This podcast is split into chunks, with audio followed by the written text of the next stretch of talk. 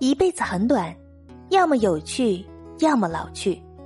说到底，女人还是要自强，拥有不容易生病的身体，够用的收入，养心的爱好，强大的小宇宙。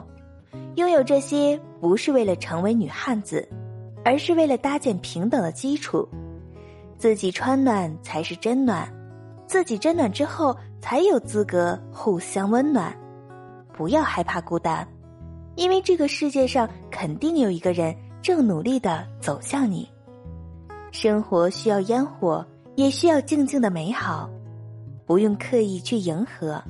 有趣的人会互相迎合。